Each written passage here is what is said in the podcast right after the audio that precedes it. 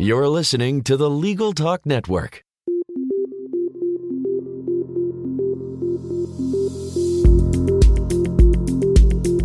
Hello, I'm Bob Ambrogi.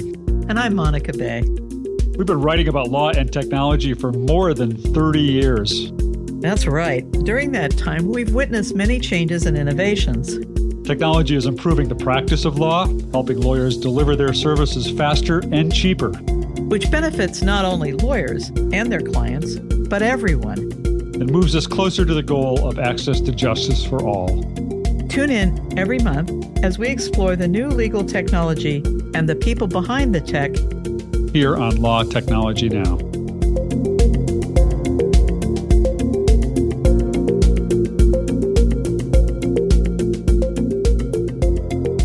Hi, I'm Monica Bay, and welcome to Law Technology Now.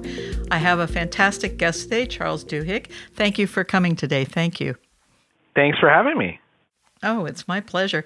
We had the great opportunity. You were so kind. I believe it was 2014 where you came to Legal Tech uh, New York and did a fantastic, absolutely excellent speech. Uh, you had the keynote uh, there, and everybody was absolutely raving. Uh, so I know you have a little experience in the legal community. One of the reasons I was very excited to have you come on our show is because of your new book, Smarter, Faster, Better. And I think there's a lot of relevance for the entire legal community and especially big law from your book. Every time when I came across one of your segments, I thought, wow, lawyers need to know this.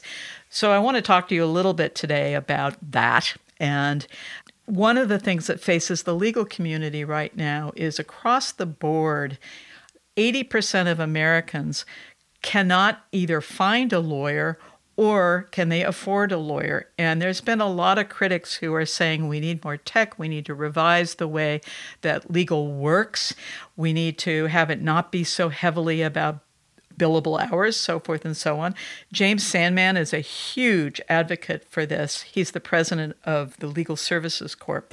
So, my first question for you is from your point of view, is there anything that jumps out at you that you think is important for lawyers to know with your two books, Smarter, Faster, Better, and The Power of Habit?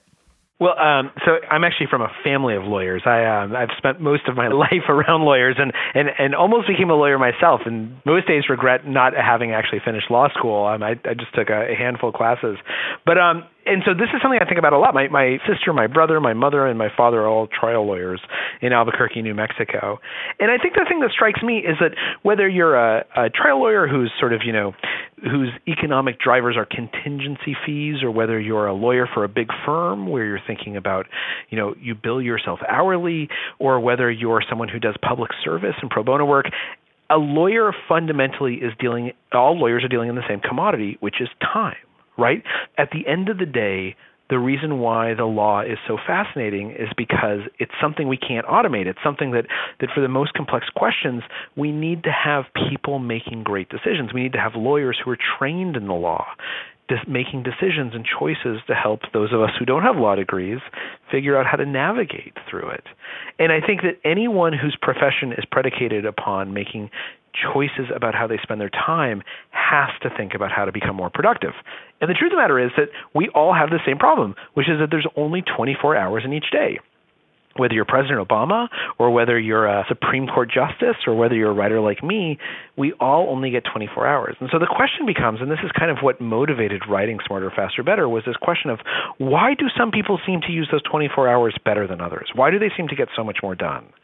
And what the research behind this indicates, because we're kind of living through this golden age of understanding the neurology of productivity and the organizational management of productivity, is that the most productive people tend to be the ones who paradoxically find routines or habits that allow them to think a little bit more than everyone else.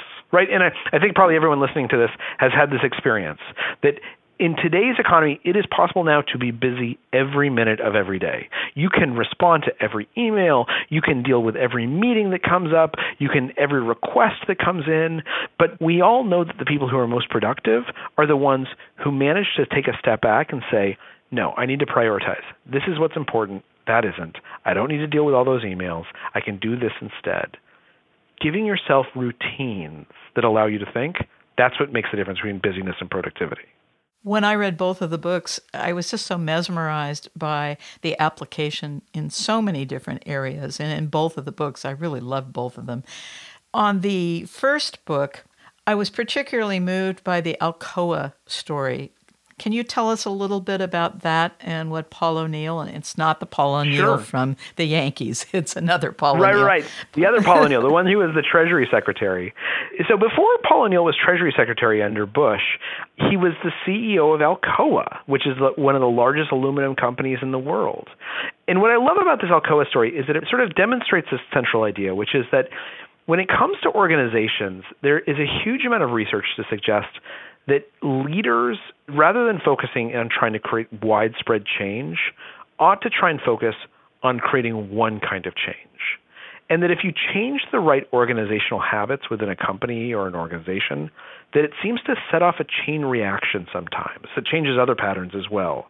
And within the academic literature, these are known as keystone habits, these habits that seem to have a disproportionate power.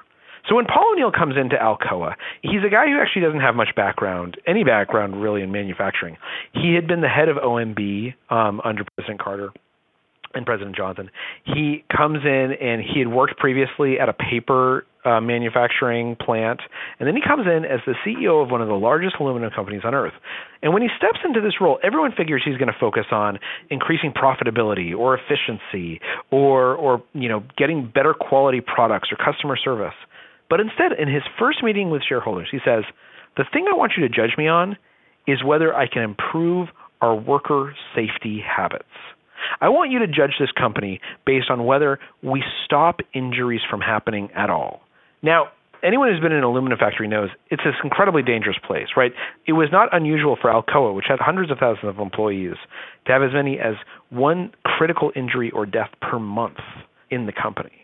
And Paul O'Neill comes in and he says, look, I got to change this company, and I, I there's a dozen things I want to change. But if I go to the workers and I say, I want you to become more profitable, they're going to tell me to go stuff it. And if I go and I say to the managers, I want to focus on customer satisfaction, they're going to tell me, look, my job is to run a factory, not to worry about that. But employee safety, employee safety is basically something everyone agrees on. Because guys on the factory floor, they don't want to they don't want to feel like they're in danger and managers managers actually want to take care of their people, right? Nobody can disagree with employee safety. And he says, look, here's how I think we should change employee safety. I want us to create the best quality workforce, a place where no one ever gets injured. And the only way we can do that is by studying how to make our process more efficient, how to do everything right, how to never have an accident or a mistake. Because accidents or mistakes, that's where people get hurt. Now, the brilliance of this is that by saying I want to focus on worker safety, what he's really saying is these factories need to become more efficient. They need to become better. They need to become cleaner. They need to become more predictable.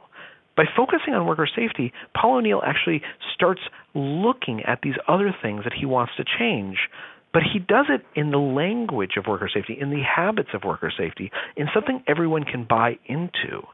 And in doing so, not only does he make Alcoa into the safest company on earth, not just the safest aluminum company, the safest company. You had a better, higher odds of injuring yourself as an accountant than you did making aluminum at Alcoa. He also makes it one of the best performers in the Dow Jones Industrial Average because we all know that at the end of the day, in order to have a safe workplace, you usually have a really well functioning workplace. In your new book, which is again Smarter, Faster, Better, you have really a fascinating section about plane crashes and, and a plane that did not crash uh, Air France 447 and Qantas 32. Tell us the lessons that the legal profession can learn from those two airplanes. Well, it's interesting because so Air France Flight 447, most people probably remember, is the flight that crashes into the Atlantic Ocean. And what's interesting about that flight is that there was nothing wrong with the plane. It's a situation where the pilots created an emergency almost entirely. And then we can contrast that with another incident, Qantas Flight 32, which you mentioned, which is one that most Americans aren't familiar with, but is really well known in Australia because it was an Australian airline, where this airplane actually had the worst mid-air mechanical disaster in history. Basically, a fan blade inside one of the engines shot off of the main cylinder and like poked a huge hole in the wing of the plane.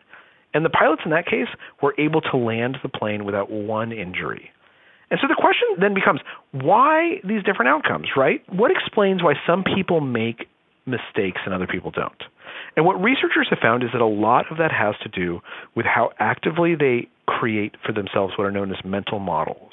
Or put differently, with how much degree of specificity do they tell themselves a story about their life as their life is occurring? How much do they visualize what they expect to have occur? Now, a lot of what we know about building mental models comes from things like studies of um, firefighters. One of the things we know is that the best firefighters, expert firefighters, when they walk into a room where there's a fire, they immediately start telling themselves a story about what they expect to see. They say, okay, in the left corner, I think I'm going to see flames, and in the right corner, there's a staircase, and I expect to see that burning even faster because stairs burn faster than anything else. And then when they walk into that room and they don't see as many flames on the staircase as they expected, some part of their brain immediately says, focus on the staircase. There's something wrong with the staircase. Try and figure out what's going on. Or in studies of um, executives, there's a big studies that have been done of Fortune 500 executives, and what they found is that the most successful executives tend to visualize their day with just a little bit more specificity than everyone else. So instead of saying like I have a meeting at 10 o'clock and then I have to meet a client at 11 o'clock, they say, okay, I've got a meeting at 10 o'clock, and it's going to start with Jim bringing up that dumb idea he always brings in, and then Susie's going to disagree with Jim because Susie hates Jim, and then I'm going to jump in with my idea, and I'm going to look like a genius, right? It's just like an extra 20 seconds of visualizing how this meeting is going to unfold. But we all know how powerful that is. That if you sort of have a plan in mind, if you have a mental model, a story you've told yourself of how you expect things to unfold, not only does it make you more prepared for that meeting, it also makes you much better prepared when the unexpected happens. When your boss asks a question out of nowhere, or when, when someone says something you didn't expect, you're able to kind of roll with it, to anticipate and react to that surprise. And that's what the difference was between Air France Flight 447 and Qantas Flight 32. In Air France Flight 447, the one that crashed into the ocean, you basically had some pilots who had no mental model whatsoever. They were pilots who had become trained to react almost unthinkingly to all of the autopilots and technology around them.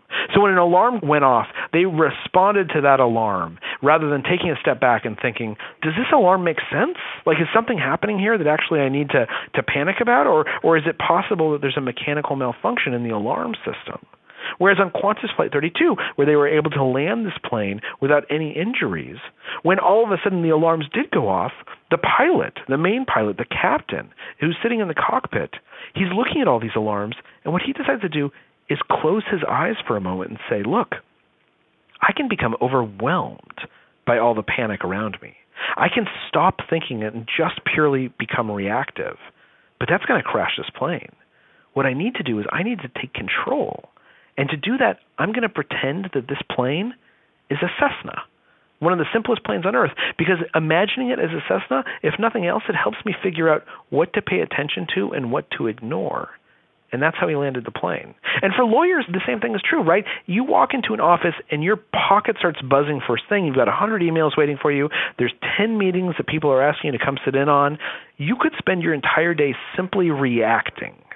But if you're someone who sat down and said, okay, here's how I think the day is going to proceed between 9 and 11 o'clock. And here's my top goal. Here's what I really want to get done. When I go into this client meeting, I know that he's going to be the client's going to be worried about, you know, what this is doing to his business and I need to convince him to stop thinking about his business and instead start thinking about the litigation that we're dealing with.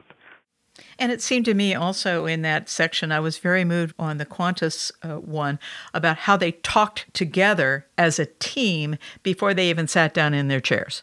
Well, that's exactly right, and this is what we know. You know, I mentioned before that that people who are most productive they have these contemplative routines, these routines that help them think.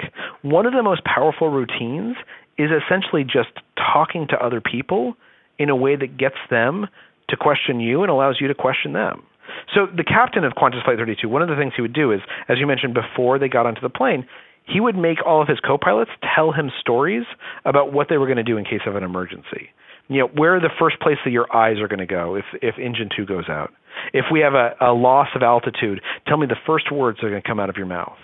And then after they would tell him the story about what they're going to do, he would essentially argue with them. He would kind of push back and say, "Well, you know, why is that the first thing you're going to say? Why don't you say this other thing? Or, or are you sure you want to put your eyes there? Don't you want to put your eyes over here?" And it's this act of talking to each other, of questioning each other, of having these conversations that are kind of like, you know, intellectual sparring matches. That's how we learn to become nimble and agile. That's how we learn to pivot when we need to if our mental model isn't working. And the great thing about being a lawyer is that this is like second nature, right? To to to to uh, to argue the point and think of alternatives. This is the basis of how the law works. And it turns out that that act of arguing, that act of having an intellectual partner, that is what makes us smarter. That is a contemplative routine that we can build into our life that helps us become more mentally nimble. I want to switch, speaking of pivoting here, but switching, but also kind of being on the same theme here. In your section where you talk about the kidnapping and how the FBI ended up with a one person completely changing all of the tech. And those of us who've been in law forever know that technology and fast are very rarely in the same sentence for anybody who is doing work at a big law, in particular law firm. Tell us that story, if you would. Well, so one of the interesting things about the FBI is that they they have essentially changed to a completely agile methodology, not only in how they develop their technology, but also in how they run the agency and how they empower investigators to do their work. So I think everyone listening, if if you're in technology, you know that there's been this huge shift from in how we plan technology to adopt a, a lean model or an agile methodology, right? Where instead of saying we're gonna we're gonna make all the decisions ahead of time, we're gonna plan exactly how this thing's gonna go, to saying we're gonna start down a path and we're gonna ask the people who are closest to the problem to help us solve that particular problem. And a lot of this actually interestingly started with auto manufacturing, particularly a, a Toyota plant in California named the NUMMI plant and what was then known as lean manufacturing, which is the precursor to agile methodologies. And what they basically said it was this insight that that you can't figure out all the problems you're going to experience ahead of time. So what you need to do is you need to empower people to solve problems when they come across them. And that oftentimes the first person to come across a problem, whether that's a programmer or someone working on a factory floor or a junior attorney, that person actually can oftentimes solve that problem better than anyone else because they're the closest person to it so what does this mean for those of us who are who are working in technology or who want to learn from examples like the FBI and their ability to sort of revolutionize how they integrate tech into their work? Well, what it tells us is that one of the best things that we can do is that we can try and empower the people around us to make great choices. That oftentimes, if you're a, a junior FBI agent and you're chasing down a lead, it used to be that you were in a hierarchy and you had to ask for permission before pursuing a clue. And what the FBI has said is no, no, no, that doesn't make any sense. If you're chasing a lead, you should be able to determine which clues matter and which don't. You should develop your instincts because your instincts are going to be better than some guy sitting in an office. Similarly, if you're working on a big lawsuit, and I have friends who are in this situation, and you've got a hundred lawyers working on it, or if you're trying to change the technology inside a law firm, it's really tempting for the person at the top of the organizational chart to say, look, every decision has to be run by me. This is too important. I got to weigh in on everything. But what we know about the most agile companies is that they tend to do the opposite. They tend to say, when you have a problem you can't solve, then you come to me and ask my advice. But I'm going to empower you, junior attorney or junior technologist, to at least take a first stab at solving that problem because by virtue of the fact that you're closer to it, you probably see some innovations that would never occur to me. Well, I know we're running out of time, but I want to ask you one more quick question really quickly. You preach in the first book, and it, I think the theme goes through into the second on always take advantage of a crisis. Tell us a little bit about that. Well, I think this is just this is just good sense, right, for folks who have been through crises before. One of the things that we know is that in the midst of a crisis, everything becomes more flexible right in the midst of a corporate crisis suddenly people are willing to to reconsider how they've been doing things for years when individuals have crises we know that those are times when their own personal habits are more likely to change most people ha- when they they go through a health crisis or or they're getting a divorce or something like that that's when they actually change their lives much more than at other moments And so the problem with a crisis is that it's super unpleasant, right? Like nobody wants to have a crisis just to make a change. So the question becomes, how can we learn from this without having to, to have everything go to hell? And the answer is that you can create the perception of a crisis. You can create the conditions of a crisis without actually having to experience one and make folks flexible. You know, when you hear Tim Cook at Apple talk to his troops, he never talks to the company about how great they are. He always says, you know, we're doing well right now, but tomorrow, tomorrow there could be some new startup that would put us out of business in three years. He creates the perception of a crisis when it, one doesn't even exist because he knows in doing so, he's helping his people become flexible. People do the same things, right? You sit down and you say, "Oh gosh, I've been eating really unhealthily for the last decade, and you know, I haven't had any heart attacks, nothing. But you know, I have a I have a doctor's appointment coming up in a month, and I just know that like that doctor, he's going to tell me that my health is not great unless I start eating vegetables and exercising right now. Now, nobody knows that, right? There's no doctor who tells you that you're out of the blue that your health isn't isn't good and you've got a problem. But by creating this perception that change is important and needed, we make it easier to accomplish. And that's the important lesson is that never let a crisis go to waste. Never never miss that opportunity. But more importantly, think about how you message things to yourself and to your employees. Because if you can create the perception of a potential crisis, then you help people get down the path of change. Charles, thank you so much for your time.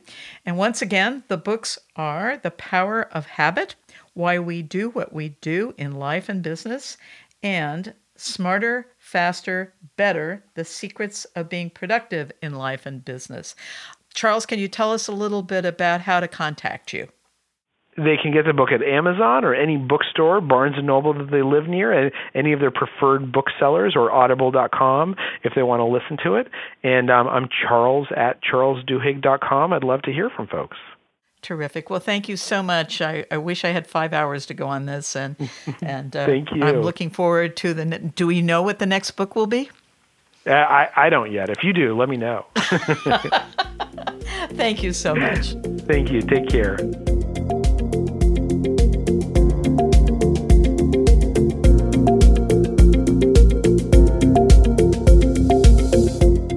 Like more information about what you've heard today, please visit LegalTalkNetwork.com. Subscribe via iTunes and RSS. Find us on Twitter and Facebook, or download our free Legal Talk Network app in Google Play and iTunes. The views expressed by the participants of this program are their own and do not represent the views of, nor are they endorsed by, Legal Talk Network, its officers, directors, employees, agents, representatives, shareholders, and subsidiaries. None of the content should be considered legal advice. As always, consult a lawyer.